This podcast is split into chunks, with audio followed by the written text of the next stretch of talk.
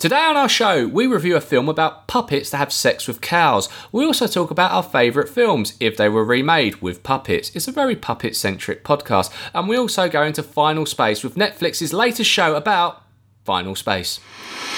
In a cloud where there are already too many film podcasts, you have to ask yourself what's the harm in one more?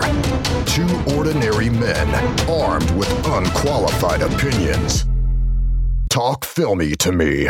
Hello, welcome to the Talk Filmy to Me podcast, a film podcast about news, entertainment, general pop culture. It's the podcast that has looked back on your childhood things that you love, like puppets, and thought, hmm, wouldn't it be funny to watch a cow being milked by an octopus? Anyway, moving back to a normal direction, joining me on the pod today, it's my main guy, it's my original OG host, John Descamento. How are you doing, kind sir? I'm very good. Um, obviously, I was anticipating an earlier recording of this, but someone wasn't um, quite in there, quite ready. No, you've shamed me, John. Yes, I, I went out last night with a, a few friends. Actually, other podcast hosts as well. Sometimes we meet up and talk. So, a couple of guys from a podcast called A Pod of Two Halves, a football podcast. Highly recommend it. Um, we went out for a few drinks, and yes, it ended up being a bit of a late one. And I had to give the text of shame to John saying, Can we meet and do it later, please? Because the room's still spinning. Well, I feel shamed because that I haven't done that in a while. You know, I feel like maybe you're cooler than me, even though we're both the same age. no, wait, trust me. How I'm feeling shows how uncool I am. Just yeah, it was. Uh, it's it's a young man's game. But uh, and I always say the same thing of never again, never again until till the next one. But uh, but anyway, shall we crack straight on with news? News. Matt Smith, the Doctor, as uh, some of us might come to know, uh, he's joining the new Star Wars film in Star Wars Episode 9. It's been unconfirmed what his character, or who his character is, I should say. But uh, this is kind of exciting. Star Wars has got a, a, lot to, to live up for, this latest endeavour they're, they're reaching out for, and they're obviously trying to, to build up the cast again, obviously after killing most of them over the last two films. So, so this is interesting. John, are you a Matt Smith fan? Do you know what? I, I am actually. I think he's got got a lot of range. Uh, obviously, in The Crown, which I, I didn't particularly enjoy, uh, not being a royalist, but I thought he actually portrayed the Duke of Edinburgh pretty pretty well, pretty fairly. Uh, you probably could have gone further with it. I've never seen it, but is he? I can just imagine how how can you play Philip and it not be comical, right? Like, does is he serious in this? What sort of take, spin does he take on it? You know, he's. I mean, he he. I think he does a good job bringing bringing to life a young Duke of Edinburgh, and he's sort of how you imagine. But they've toned down the racism a little bit. I think he could have gone further with the racism because let's face it, a young Duke of Edinburgh is a different time. Let's give him an excuse. I bet he was absolutely terrible for for the old casual racism. anyway, I shouldn't have a go at the Royals too much. I'll get in trouble. Get a letter from the Queen again. Not like the last time. and John was just like, "Oh, it's a letter from Freddie Mercury." No, it's the, it's actually the Queen.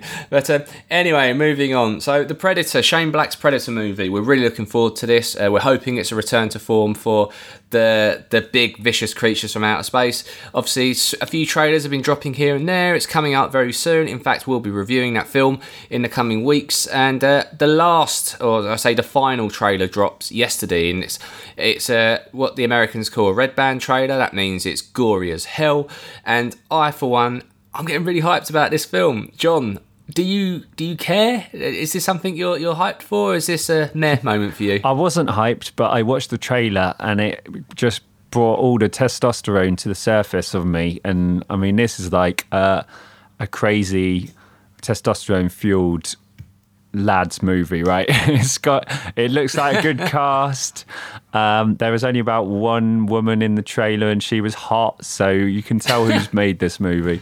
But um, I it genuinely looks like it might be an enjoyable sort of gore fest of uh, you know a bit of fun. So I, am definitely keeping my open minded, but I, I fear you know uh, my snobbery will probably come out in the review. well, yeah, I agree. It's probably a, more of a hark back to to more 80s style action horror. But uh, but yeah, I, I, can't wait. I think it's it's going to be hopefully much better than that Predator sequel we got um, not too long ago, Predators, which was a, a kind of weird went on their planet. Obviously, there was the the Donald Glover, oh sorry, Danny Glover. Uh, I keep mixing those two up. The Danny Glover um, 80s movie as well. Obviously, Arnie's first endeavour on that. Um, so yeah, that will come out very soon. We'll be reviewing it as John mentioned. But let's move into another couple of bits that have been announced. So Quentin Tarantino's Once Upon a Time in Hollywood. As we mentioned before, the cast is absolutely stellar. They found their Charles Manson, and he's being played by Damon Herriman, who's also been cast as Charles Manson in Mindhunter for season two. Is this a case of, you know what, I'm pretty good at this, so I might as well just, you know, roll out the old Charles Manson impression again? I reckon uh, uh, someone might have saw him or said, like, look, this dude is doing Charles Manson and he's absolutely slaying it. You know how, like, John Malkovich had a, a phase of playing crazies or uh, oh, who's who's the other one? Oh, I can't remember. But um, maybe it's just like his year. It's going to be looked back on. It's like this guy had an amazing year, was in some awesome stuff, and I can't wait for Mindhunter. He must be doing a good job if he's got the call up for this film anyway, because the cast is incredible. True, he must be sitting there going, you know what? I don't like preparing for roles, so I'm just going to prepare for the same character. do you think he's going to go in a different? Is it going to be the same like approach he's going to take, or do you think it'll be completely different? I, I, I don't think any self-respecting actor would just roll out the same the same thing. But uh, it, I don't know. Who knows? He might be one trick pony. He's just a he, he can play a nutcase, and that's what they want. Who knows? But I mean, Tarantino's got so many good people in this movie that any number of people could pick up the slack in this. It's going to be amazing. True, very true. And I can imagine the the the dialogue between Mindhunter and what's going to be in a Tarantino movie is probably going to be very, very different.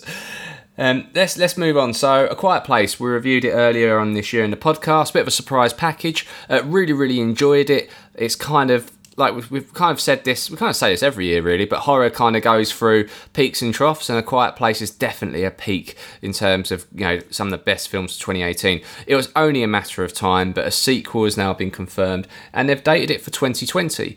Uh, it's a lot of the returning cast members. I don't want to say who is back in it because it'll be a massive spoiler for the first film, but there are returning cast members, and the people behind the camera are penning paper to this as well. So really, really excited for this. John, did you catch A Quiet Place, or is this on your to watch it's list? still on my to watch list, but there's something incredibly uplifting and um, satisfying about Jim from the the American Office having a really successful horror movie, the start of a franchise, maybe, because he's just such a likable guy, and what a good couple of years he's had. Uh, so, oh my god, yeah. Jack Ryan, have you seen the the trailers for that? That looks so good. Oh, that drops in the next couple of days. Yeah, I, he played Jim for so many years. He was like, "All right, I'm getting hench, and I'm going to become an action superhero now." Fair play to him. I love. I love to see what he's going to do next. Yeah, he narrowly missed out on Captain America. Oh, who beat him to it? Remind me. Chris Evans. Chris Evans, of course. So bloody young and handsome. Chris Evans, you can't imagine. You can't imagine anyone else other than Chris Evans playing the role, but I mean, the fact that he, he got to the point where he was actually um, having a costume made for him. Ah, oh, we yes, we we touched on that. Old Evans pipped him to the post. Um, anyway, speaking about sequels, Top Gun Maverick. Uh, we kept announcing lots of different cast members being being hired for this film, but unfortunately, they've decided to push it back. Um, it's been pushed back till 2021, I do believe.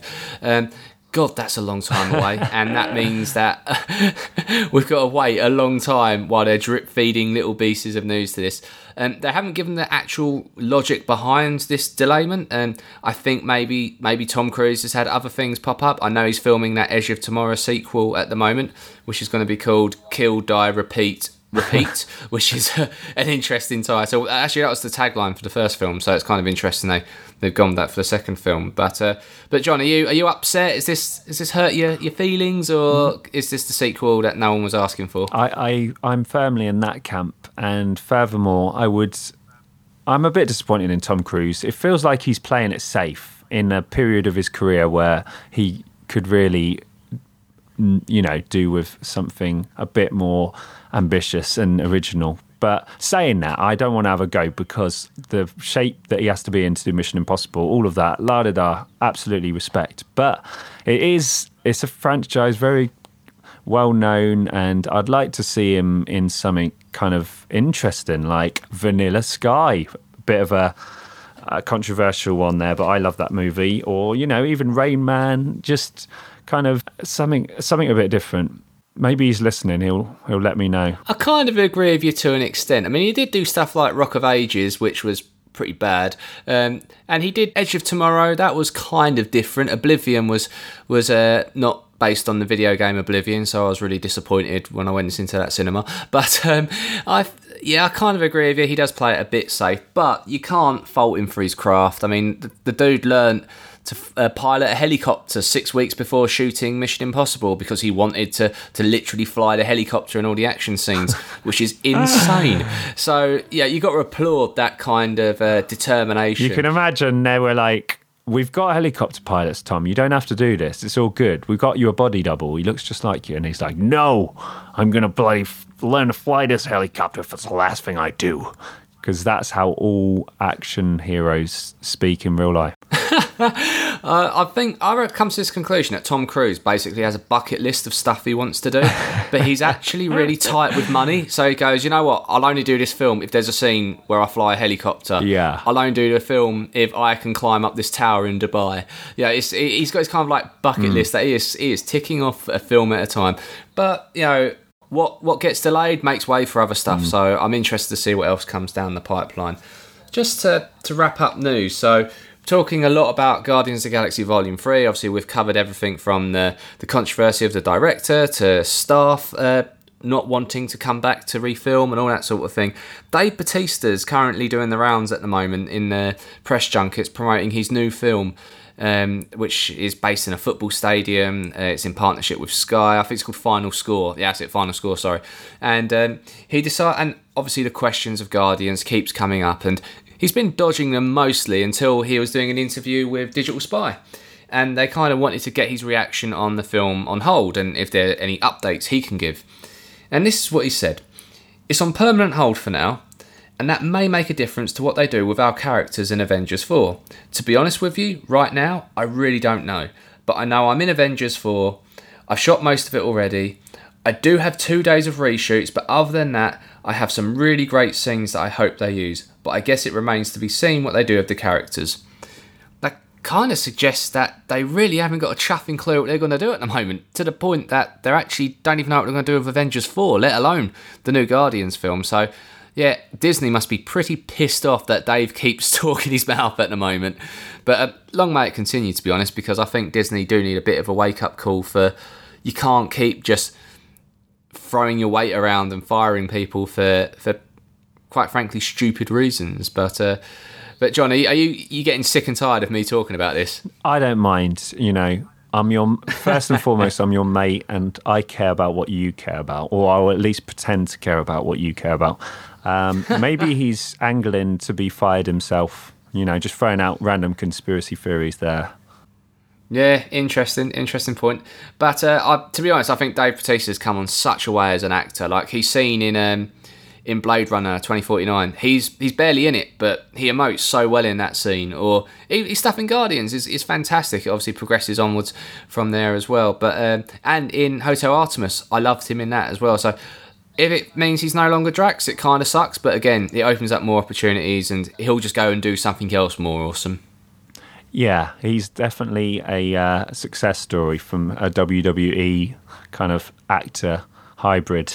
Yeah, I mean, I don't think he'll ever. I don't think anyone will ever eclipse The Rock of what that bloke's achieved over the last few years. But uh, I was speaking this about uh, with my wife the other day. Actually, we are talking about um, why why is The Rock so good in every film we seem to watch him in, and we are just like, well, yeah, you spend the best part of 20 years as a wrestler, you have to use facial expressions to get your point across to people who are maybe at the back of the room. It's basically like theatre to an extent, right? You hear about these uh, these amazing actors who spent all these years at the Old Vic having to perform night after night and having to emote in a way which even a person at the back of a, a packed theatre would be able to understand what you're saying and articulating. So it's no surprise that The Rock is so charismatic and good in front of a camera because he's he's been training for it for the best part of 20 years. It's just a shame there's not that many out there. Counterpoint: Bam Bam Bigelow in Major Payne '95 Wayans Brothers movie, um, incredible cameo.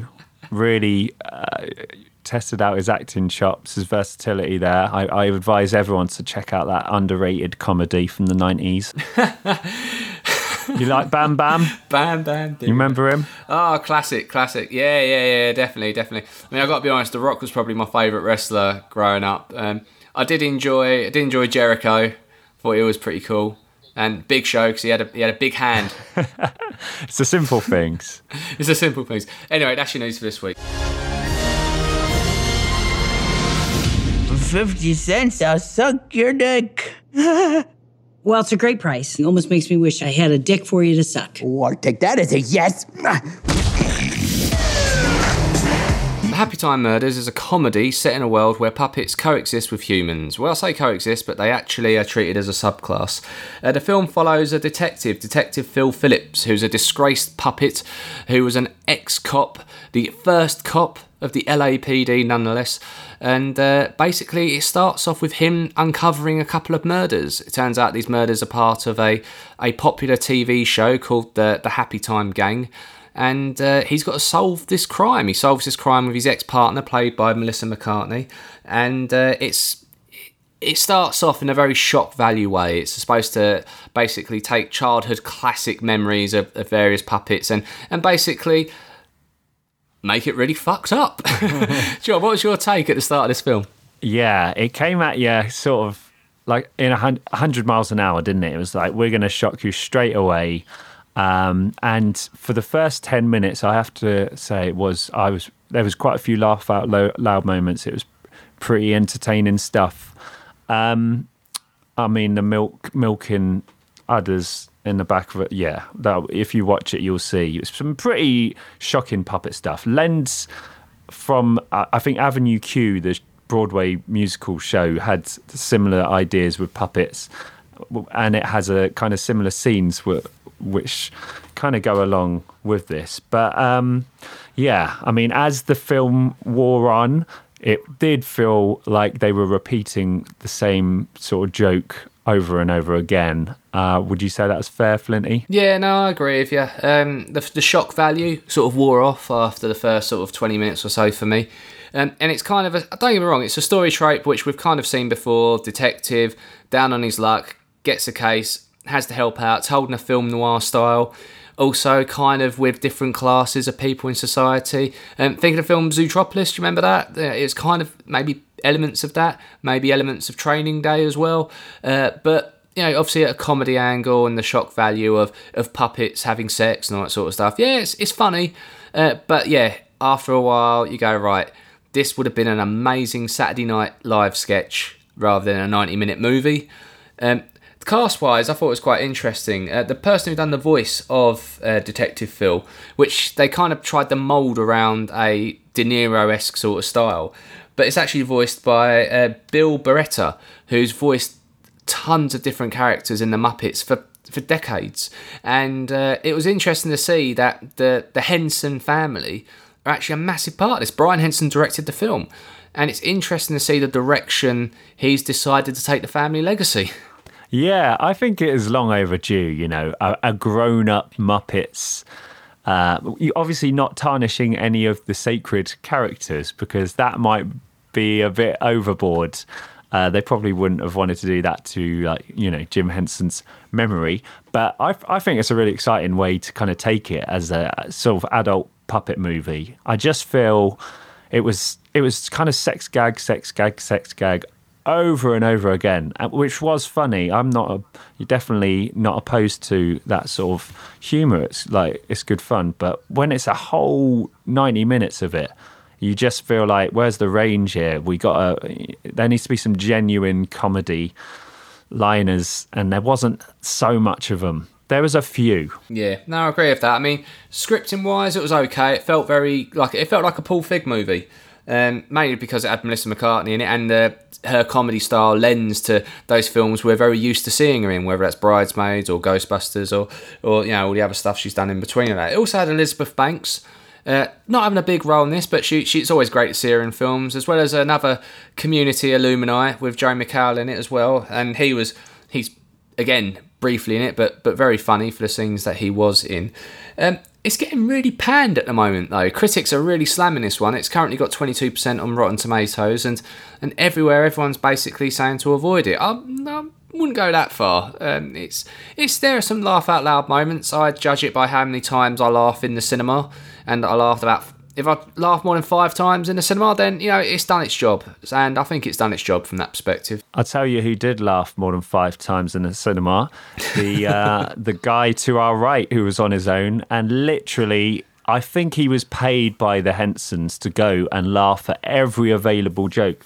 And I was just purely it didn't annoy me. I was just envious. I was so jealous of this guy because I laughed about four times and I think there were some genuinely funny bits. But this guy laughed at least once a minute loudly and he just had the whale of a time of a of a movie of this caliber, and I just, I, you know, I'd love to be him because I could sit at home and watch these movies. They're they're ten a penny.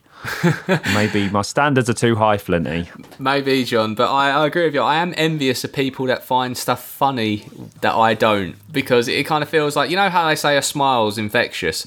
I think laughter is the fucking mm. opposite. Like, oh, if I hear someone laughing at something and then I look at it and I don't laugh, I'm thinking, is that because you laughed and I didn't want to subconsciously didn't want to be a sheep and follow along? I don't know. There may be something in that, but uh, but yeah, Well, our I very am- own Jamie Hannon, the science guy, of course, is uh, is famously one of these people. Um, Ah, he he laughs at his laugh is so unmimicable, and you can hear it. He's like Brian Blessed; you can hear him miles away. but uh, but yeah, let's let's uh, let's wrap this up. So I I personally think that it's uh, it's a really interesting concept. Uh, I did laugh at it quite a bit. I do applaud the creativity and the boldness to go in this sort of direction. And although the shock value of puppets doing all the things that the puppets do in this film kind of fleets after a little while, there is a good film. I still think at the core of this, albeit it probably would have done better off as a sketch. But that's probably a bit harsh. I'm thinking three out of five. What's your take, John? I want to say three, but I feel it might be a two. I, I think I'd go three because I do want to see this expand into some more original kind of clever ideas with puppets and in an adult setting. But um, so yeah, I'll go along with three. Given the state of comedies these days, it did make us laugh a few times. So probably not justified the slamming it's got. And I will say the puppeteering and all the puppets looked incredible, were voiced incredibly, uh, and you know the the standard was right up there with the classic Muppets movies. You know they they looked amazing and so expressive. So that side of the movie was really enjoyable as well. Yeah. So I'd say three out of five was is fair. There you go. And actually, just on that point, make sure you stick around during the credits because, to, the, to John's point about the production value in this, they show a sizzle reel of of uh, all the scenes as they're making them, and maybe some some bloopers and everything else. You don't uh, appreciate how much work goes into making these puppets and making them work on set, and the amount of like just to make a puppet walk across a street. It's, there's, there's like four people involved in moving each limb and everything else. So, I mean, you've got to applaud that and how it shows on the screen. The final product looks great. So, there you have it. Three out of five. Happy Time Murders. Oh, sorry about your dead human friend, Philips. That is good shit. well, fuck me. Maybe. So, John, we've just watched a film about puppets and we, we thought it was quite funny. But that got me thinking wh- if you could remake any film but with puppets, what films would you make? And what scenes would you like to like to see from this? What would you enjoy from that? Um, uh, why? Why? I, I don't want to put you on the spot. But I'll tell you a few that that I was thinking about. I was thinking about this actually the other night. Um, just like I'd love to see someone, any genius out there on, on, on YouTube, to take the Matrix, right, the first Matrix film, and don't voice act it. Actually, take the audio from the film and just recreate the Matrix with puppets. The idea of Morpheus looking dead, like deadpan, at Neo with that red and blue pill. That would, I think, that would look absolutely incredible. I think that would, I think that's a good shout. Something that takes itself so seriously and is like just shamelessly serious about the idea, but it's a bonkers idea. I think that would work really well. There's no way to do a, a really a serious Muppet movie, and neither should anyone really try. Um, so I was thinking a remake. Hear me out here. This is a bit wacky, but a remake of E.T. were that's set on a different planet with everyone as a Muppet, except from E.T., who would be a human. So he's gone to another planet, the human. So it's all reversed, um, and there's some kind of uh, message in there for the kiddies, you know, of acceptance and know. all that in between. yeah. I love I love the idea of that. Would would your ET be like just a normal person, or would it be a person but in the proportions of ET? so they've got giant No. arms and I think it would be best if it was like just the most regular guy uh, called Gary or something, and he's just like the most painfully average man who would be played by. I don't know. Eli- Elijah Wood. Got out of shape. Elijah Wood, yeah, he might be able to do it. Elijah Wood's the most average looking person. Like if you ever like need a really good actor who who can just pull off every man day look, it's Elijah Wood. He didn't look out of place in that. Do you remember that um, football hooligan film he done? Where he hung out with a bunch Yes, of West Green Ham. Street. That's it, and he hung out with a bunch of West Ham fans. By the end of it, he was singing "I'm Forever Blowing Bubbles" and everything, wasn't he? But, um, but that's a good one. I was thinking, I know it's a bit on your, on the nose, but remaking Showgirls, but with puppets. Okay. Just, Okay. Just just stripping puppets. Just think I, I just find hilarious. And the scene in I mean, not not that I, I watch this film a lot, but the the scene in the pool where she basically has it off with the dude in the pool. I think that'd be hilarious to reenact with puppets. Um, yeah, I- I'd, I'd say how long could stripping puppets be funny for, though? You know? Yeah, it's a good point. felt felt boobies. it's true. I mean, all any Muppets movie has the problem of being like the joke gets old really quickly. Um, but what about you know how much I love my war movies? Yeah. Uh, I'm thinking some kind of Saving Private Ryan gritty or Apocalypse Now maybe because that's a Vietnam War, isn't it? That's a bit more uh, easy to laugh at. I shouldn't say that, but uh, um, yeah, maybe uh, a war movie Muppets remake, just completely spoofing all of war movies. I find I would find that amazing. Yeah. Imagine the gore. I don't know what why you'd have felt everywhere when you you just have you could have it as gory as you liked. Sort of Team America did a similar thing with the Thunderbird style puppets, didn't they? But if they were actually Muppets, I was just saying it seems uh, it feels underappreciated, and it's probably more pertinent. Just the way world geopolitics are at the moment. No, I, I agree with you. I, I loved Team America. I really hoped that kind of launched a thing, but it kind of didn't. Uh, Matt and Trey, uh, obviously, they, they work in mysterious ways, and I'd love to see what their, their next movie endeavour is. I reckon smart money is that they'll probably end up doing Book of Mormon as a as a uh, production uh, for film rather than rather than just on stage. But um, I was thinking as you were talking through, because I know your love of war movies, I also know your love of The Shape of Water, and I'd lo- the idea of remaking that film, but it's still a human cast, but instead of the the amphibian being this amazing merman, it's just a puppet, and just the the scene at the end, uh, spoiler alert, when they're both in the sea and she gets shot and he saves them. That that look of absolute love that they've encapsulated there in puppet form would be fucking hilarious. Yeah, I could definitely get on board with that. I think that's a good one, and I- I reckon someone could even edit that. If anyone's listening and has a spare, like you know, twelve hours, if you want to edit Shape of Water, but instead of the merman, uh, you know, some kind of lame puppet, I think that would really make our day. And uh, I suppose the only other one that I was having in my head was Reservoir Dogs. Just uh, everyone's human except obviously the main cast is puppets, See and just the, the stuck in the stuck in the middle of you scene with puppets would, would be incredible. Yes, that's good. There's a whole gangster Muppet. Oh, that's got to be Henson if you're listening. Gangster Muppet movie. You could even use a couple of the same characters as your Happy Time Murders.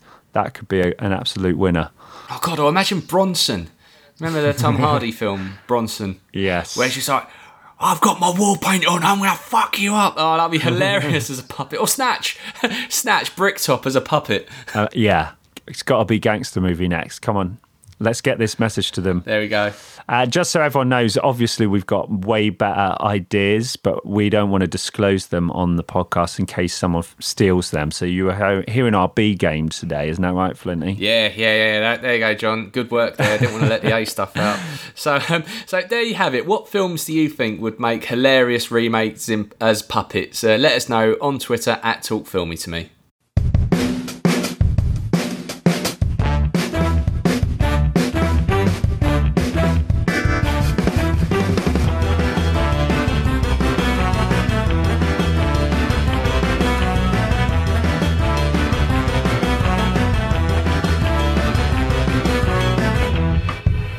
Box office higher or lower, it's pretty much what the title suggests. I'm going to talk about opening box office revenues of films made from boxofficemojo.com, and my guest has to guess whether the next film is higher or lower. So, John, if I said Rampage, starring The Rock, grossed $35.7 million on its opening weekend. Jumanji, Welcome to the Jungle, higher or lower? Higher. You are correct. Jumanji, Welcome to the Jungle grossed $36.1 million on its opening weekend. Only just. It's quite impressive considering that Jumanji is obviously the sequel to the beloved film, and Rampage, although still was part of the franchise, it's just the power of The Rock there, isn't it? That's incredible. Um, so, John, I'll start off with Muppets Christmas Carol grossed $5 million on its opening weekend. Basic Instinct, higher or lower? Oh, I think that will be. I, I I think that might have been a slower burner, so I'm going to say lower. You were incorrect. Basic Instinct grossed $15 million on its Wow. opening weekend. People want to see more sex than puppets, apparently. so, from sexy puppets to, to wartime films, Hacksaw Ridge, higher or lower? Oh, it's, it's got to be higher, and I'll be very sad if it isn't. It is higher, but only by $70,000. Ooh. So, Hacksaw Ridge grossed $15.19 million. Yes, go and see that, people. It's amazing. So, Hacksaw Ridge to Taika Waititi with Thor Ragnarok, higher or lower? Oh, Thor is going to be much higher. Definitely. Yeah, it absolutely obliterates it. 122 million in its opening weekend. So from one comedy to another, classic Jim Carrey movie, Liar Liar, higher or lower? Oh, that would have been at his peak, wouldn't it? But uh, but it's the 90s, fewer cinemas, tickets were cheaper. yeah, I'm going to say lower. Yep, you're correct. 31 million dollars in its opening weekend. So from from one, I can't I can't link this. So I'm just gonna say Titanic, higher or lower? Oh, higher. Titanic was an absolute blockbuster.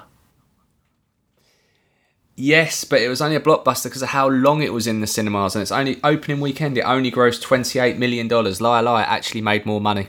Wow. Well, there's some knowledge that I did not previously have. So to to wrap it up, uh, Ready Player One, higher or lower than Titanic on its opening weekend? Oh, Ready Player One must have smashed it. I think, yeah, I'm going to say 150 million. It didn't gross. Uh, it didn't gross one hundred and fifty million. It only grossed forty one million on its opening weekend. Really? Wow. I've Yep. I've got no idea what people want anymore. I'm confused. I need to lie down. I think if it's Star Wars or Marvel, it's always got a good chance of being hundred plus. But anything else, you ain't. Yeah, it, it's so weird. But um, anyway, John, higher or lower? It's a bit of a poor week for you this week, pal. Three out of seven. Three out of seven. Oh, d- I don't know about that. I need a VAR on that shit. That seems a bit unreasonable.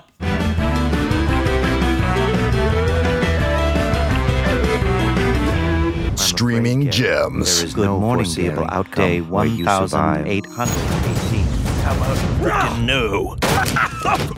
You are not the captain. You are a prisoner aboard this ship. As soon as the crap hit the interstellar fan, I became the captain. For the streaming gem this week, we're going to focus on animation. Over the last month, Netflix has launched two new TV shows. We're going to review one of them this week. We're going to review the other one next week. Uh, the first one is Final Space. This actually started life as a YouTube clip made by uh, by an amateur. Uh, comedian. He got signed up by Netflix, got given a load of money and a lot of stars to help produce the TV show that is now called Final Space. The storyline is it's based in the future about an astronaut named Gary who comes across a planet destroying creature called Mooncake and they embark on a bunch of journeys where they're going around the galaxy trying to save the world. I don't want to spoil it too much, but it's uh, it's yeah, it's, it's pretty much it plays off the tropes of Star Trek. It plays off the whole planet destroying thing from Star Wars, and it's it's kind of all those shades in between. It's got a very Rick and Morty feel about it. There's even a, an Easter egg in the first episode of of Rick and Morty. It's spaced over 11 episodes. Um, I really enjoyed this. It's one of those you've got to start, you got to watch from start to finish. Um, the comedy in it is I find quite original. I really did enjoy some of this. Voice cast wise, it's absolutely stellar. There's some really interesting people involved in this. Uh, Steven Yeun uh, from The Walking Dead, he voices a character in this. David Tennant, uh, a doctor. There we go. We've got another doctor mentioned in the podcast as well. Um, he's he's voiced characters in this, and yeah, it's I really enjoy this. John, you've seen the first episode so far. What's your opinion? Yes, first episode for me. It definitely drew me in, intrigued me. Um, it seemed like an original animation, uh, just set in a sci-fi sort of setting. I know Futurama does that, but it has a very different feel to that. It felt a little bit more space. Um, I have to admit, I didn't find it really funny. I'm not a massive Rick and Morty fan. Um, I know it's like a religion to some people, but I, I don't quite get it. I love the Simpsons, Family Guy, South Park. Maybe I'm from a different, the wrong era, but um, yeah. So I I didn't find it hugely funny, but I only watched one episode, so I'm willing to kind of give it a couple more. How many do I need, Flinty? Is this going to be four hours before I start enjoying it? Um, I can't pinpoint the time when it becomes incredible, but basically the writing in this show progresses very quickly, and there's an element of I don't want to spoil it, but there's an element of time travel that comes into it, and it, it very much plays off the trope of. Do you remember the first? Uh, you haven't seen it, actually. I remember you talked about this in the podcast. Um, it pays tribute to J.J. Abrams' first Star Trek film with the scene with his dad uh, dying in the first scenes. They kind of do a, a, a, tribute to that in this, and it becomes a real key narrative point uh, for the TV show. Excellent writing, really emotional beats, which you don't expect to see in a TV show like this. So um, there's heart to it, is what I'm trying to say, and it's very cleverly done. There's some, there are some jokes that miss, you know, like of any comedy. If you if you're trying to do a hundred things at once and you're trying to tick so many different boxes, different people, there's going to be a few times it will fall flat, and this is no exception to that. But I think there's some really clever writing. It's from a hungry team that want to produce content which is really making us think differently. Um, I think a lot of people will initially do the Rick and Morty comparisons and go, this isn't as good as Rick and Morty. But when it finds its feet, I think probably around episode four, or five, um, is when it starts to really sort of pick up steam. And I know it's kind of weird. TV's the only medium where you say, "Oh, well, I know you don't like it, but give it four hours and it gets good," and you actually go and do that. But um, I do think this does, this is worth the the watch. This is worth going through the catalogue for. Au contraire, Flinty, because olives. Uh, I I tried an olive every year of my life. that might not be true, but every every year of my adult life, once a year, to check if I liked them yet, because I was convinced I'd like them one day. And no joke, uh, when I turned 30 a couple of years ago, I had an olive and I actually found it quite pleasant. And since then, I've been olive crazy. So maybe there are other things that we also. I don't know why that's relevant to TV or film. It's not. I'm just. well, there you go. So, have you got anything like that? So maybe if you watch one episode a year, John, in ten years' time, I'll come back to you and say, "What was your take on it?" And you might say, "Yeah, it was all right." yeah, and I won't like olives anymore. So yeah. I'm gonna I'm gonna say this is a four out of five TV show for me. Netflix know they're onto a hit here, I think, and they've already commissioned a season two. Um, next week, we're going to talk about Disenchantment. And the reason why we're kind of doing this as a back to back because it's kind of interesting. We've got the the new approach of using new media to find talent. Obviously, they discovered this this talent on YouTube and, and brought that into the, the Netflix fold and produced this amazing show. And you've got more of a traditional style, Matt Groening, um, obviously the the founder of The Simpsons. There's an argument to say if The Simpsons is any good anymore and anything else, but let's let's park that discussion. Netflix gave him Netflix money and he's gone and made a new TV show. And we'll review that next week. So if you have a chance, review that. Send us your thoughts on that as well on at Talk Film with me on Twitter. As long as I draw breath and you provide me with copious amounts of adventure, I will be there for you. We're a team now. Thank you for taking the time to listen to this podcast. If you've enjoyed listening to this as much as we've enjoyed making it, please click on the like, follow, subscribe, whatever button it means that you get more content from Talk Filmy to me. I'd like to thank my boy John. How can people find you? Uh, you can find me on Twitter also at uh, at Descamento. Next week, we'll be back with more reviews, we'll play games, we'll talk about streaming gems, and there'll be other things to boot as well. Till next time, stay filmy. Way down in the basement, we'll lock the cellar door and baby. Talk filmy to me. Oh, baby.